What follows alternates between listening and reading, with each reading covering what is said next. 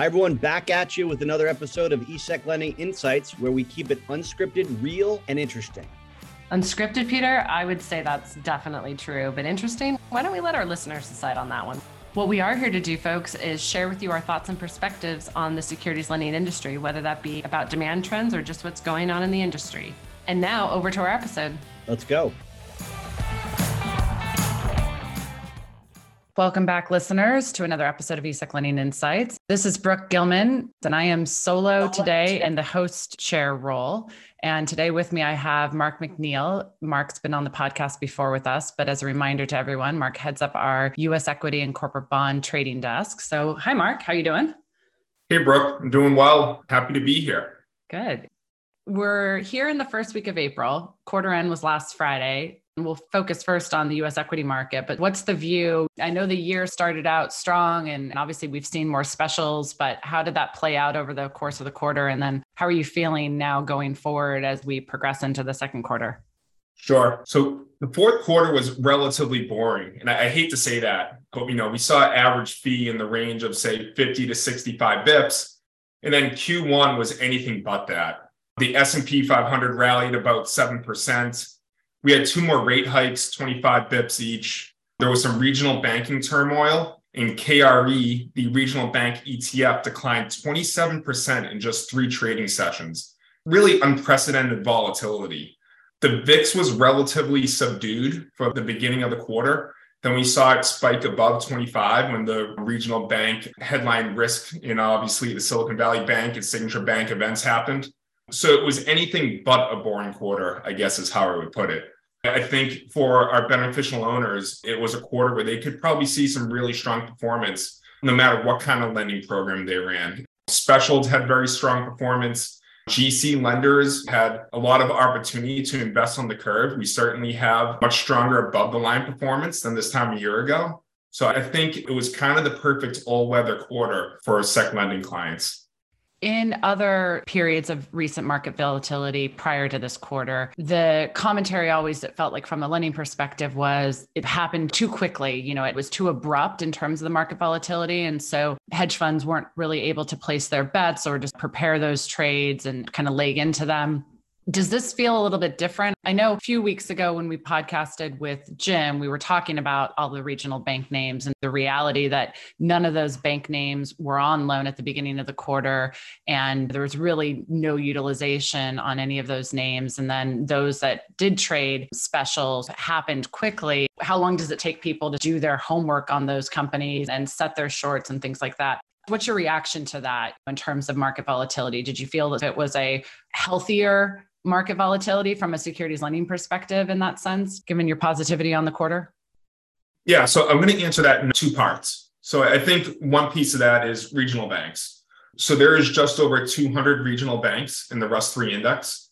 And we saw specialness or hard to borrow activity in only about four or five of them. So while maybe there was pressure on the whole sector and obviously the broader regional bank indices certainly traded lower, we only saw heavy shorting or demand to borrow where stocks traded off GC in about four or five names. First Republic, which obviously has repeatedly been in the news, is a top 10 US equity special now for the market.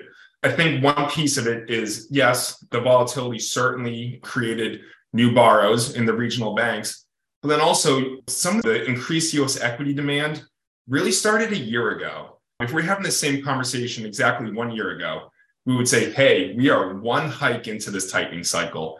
And we'd probably have guessed the terminal rate would be about 3%. So last year we hiked 25 bips on St. Patty's Day. Now we're obviously X amount of hikes later. We're well into this tightening cycle. We saw broader US equity indices trade significantly lower throughout the past year. And some shorts have really set in. So it gave them time to set in. Obviously, certain sectors certainly came under a lot of pressure. We saw heavy shorting of ETFs that track growth names throughout the year, and that has continued throughout Q1. I have some good numbers on the US equity hard to borrow space, average fee now compared to a year ago that I can get into. Okay, well, hit us with those numbers. Yeah, of course. So a year ago, the average fee for US equities was about 62 bips. Today, we're at 80 bips. So, in the average for the trailing year is 70 bips. So, again, we're at 80 bips today and the average for the trailing year is 72 bips. So we're obviously trading at a premium and certainly significantly higher than where we were a year ago, almost 30% higher.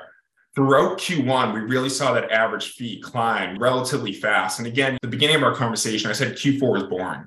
So we began Q1 at right around that 60 bip mark. And then we quickly moved to 97 bips and hit that at the beginning of February.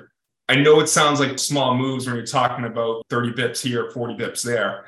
That was a 56% increase for the entire US equity market. So again, we started the year at 60 bips and we quickly moved to 97 bips by the beginning of February. And that's 56% increase. So dollar for dollar, beneficial owners were making relatively 56% more on the US equity loans. That's awesome performance. You know, we certainly saw that.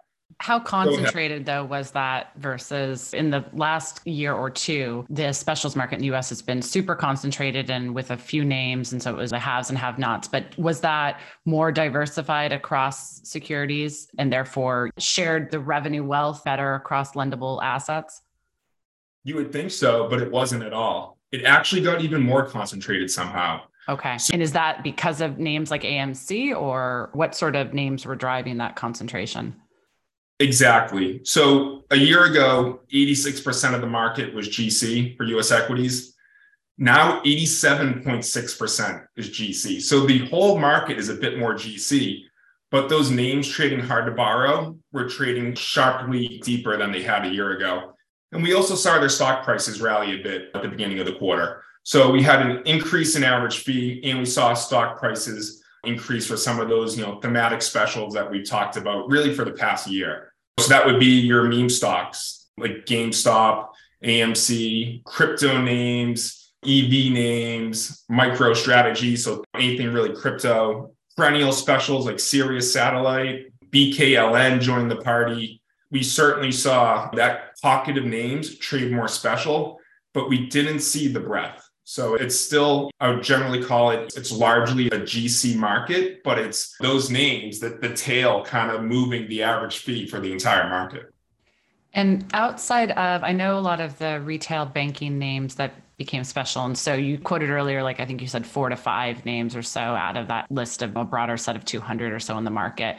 So not that many, but those would have also been broadly held by a lot of market participants, just given the indices they were in. What about though the rest of the specials that you just rattled off there? How many of those are more broadly held versus it's more the retail players that are probably buying those securities in the trades? Yeah, so it's both retail and large institutions that hold these stocks. So AMC, for example, is a main index equity. GameStop is a main index equity. So we see these held by a lot of large institutions in the past, I think maybe there was a bit of divergence between retail and uh, institutions. It was the IPO market. The IPO market has been virtually non existent. Typically, that would be obviously bad for securities lending, but we've seen these other names trade sharply more special. And a lot of times, our institutional clients don't hold IPOs anyways, especially when we're seeing some non traditional IPO activity like SPACs, et cetera. So it's both retail and institutional clients participating in these names. And we're seeing really very broad participation in our client base too. And what is the latest high level on AMC and that trade? So that trade is still ongoing. There's still updates and new news items out there in the market on AMC. Can you give us a sense of just how much longer people are anticipating, or is it known at this point when that opportunity might end for revenue? So there is no definitive end date yet. There was news on Monday that a settlement had been reached on the pending lawsuit. The hearing was scheduled for the end of this month. But then today, there was further news coming out of the Delaware court system. So there is definitely still some murkiness to when it will end. I think analysts are optimistic that the event will go through. But for now, the good news is that beneficial owners can expect to continue to see high earnings for any AMC loans. Spot rates are anywhere from 300 to 500%. Obviously, these types of rates are not sustainable forever. So people borrowing the stock are confident or have conviction that the event will reach conclusion soon. Otherwise, they wouldn't pay these levels. But I guess the good news is once the AMC and the APE lawsuit and the corporate action event is settled, it clears the way for the issuance of AMC. So this could be a short that we'll see stick around for a long time. So there's certainly a shelf life on this specific event. But more broadly, I think we could continue to see AMC trade special. As long as it remains a main index equity, we'll see broad participation among institutions. Great. That's wonderful. Thanks. What about in the US equity market in terms of collateral profiles? So, maybe for our listeners, just as a reminder, the market would have been very much dominated by US dollar cash. There was probably then a period of time where, then, for capital reasons, the dealer community would have shifted their preference to being able to pledge equity collateral to the extent that that was feasible both from a borrowing entity as well as the lender being able to accept that. But more recently, cash was easier, probably long equities harder to come by. Fast forward to today, like what's the status today? Are dealers showing as much preference for one versus the other? Where's the flexibility there? And what should beneficial owners know about the current collateral preference for the US market? Non cash collateral as a percentage of the on loan is still at about five year lows so non-cash collateral has hovered around 35 to 38% for this quarter as a percentage on loan.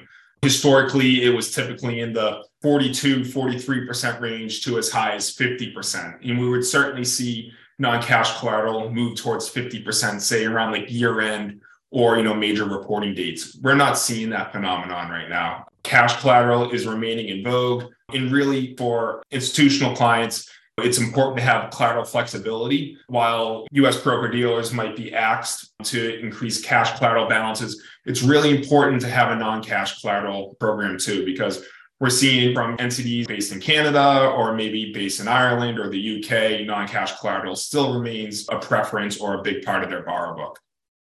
Great. Okay what points would you hit on in terms of the corporate bond space and or we didn't talk much on ETFs so to the extent that there's any interesting commentary there. But anything to report on either of those two asset classes?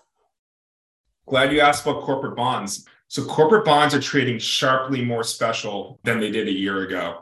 So, the average fee on loan for corporate bonds is 38 bips. A year ago, it was only 21 bips. So, almost 100% increase year over year, which makes a lot of sense, right? We're near the end of a tightening cycle.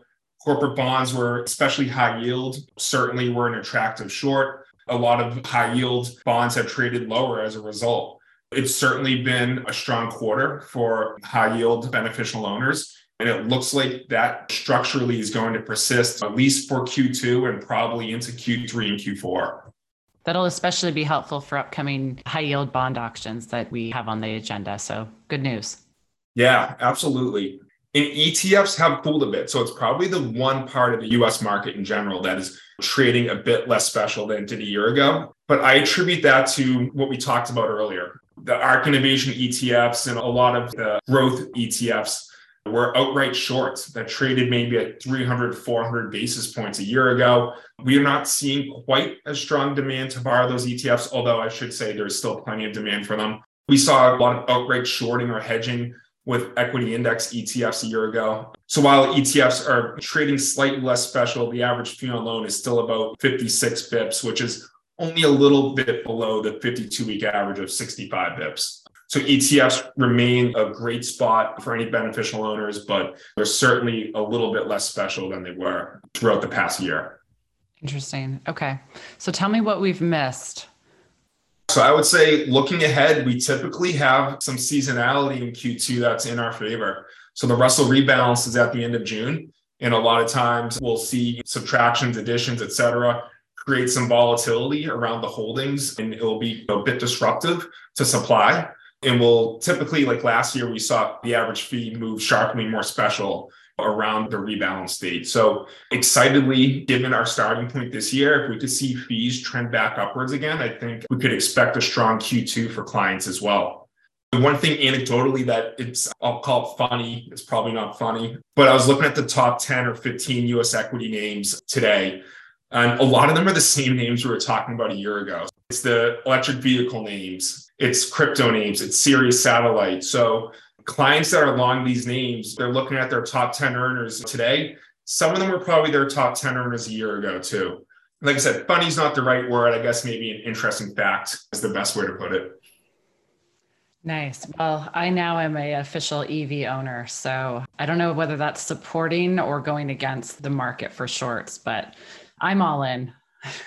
yeah, well, you can at least say you owned a trendy car, so I think that's cool. Yeah, well, I don't know. I think it's more than trendy. I think it's what we're all going to be owning at one point, but we will yeah. see. I guess that's part of the play. That's part of the market positioning on it. There you go. All right. Okay, Mark. Good. Well, any other closing remarks for us? No, it's you know Masters Thursday ahead of a long weekend, so wish everyone a happy holiday weekend. Good. Yes. Obviously, we all have Friday off, but I'm also taking Monday off. I'm taking my family to Washington, D.C. So, going to instill a little bit of history and culture. Yeah. Wish Good luck. luck. yeah. Have fun. All right, good. Okay, well, thanks, listeners. We'll be back soon.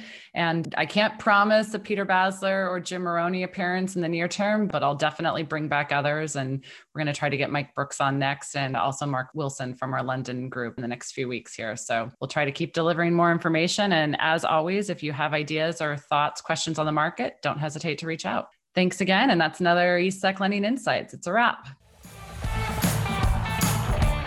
Thanks for listening, everybody. Hope we left you with something interesting and productive to utilize in your daily securities lending activities. And friends, don't forget to subscribe to eSec Lending Insights wherever you get your podcasts. And now for our disclaimer. This material is for your private information and does not constitute legal tax or investment advice. There is no representation or warranty as to the current accuracy of nor liability for decisions based upon such information. Thank you for listening.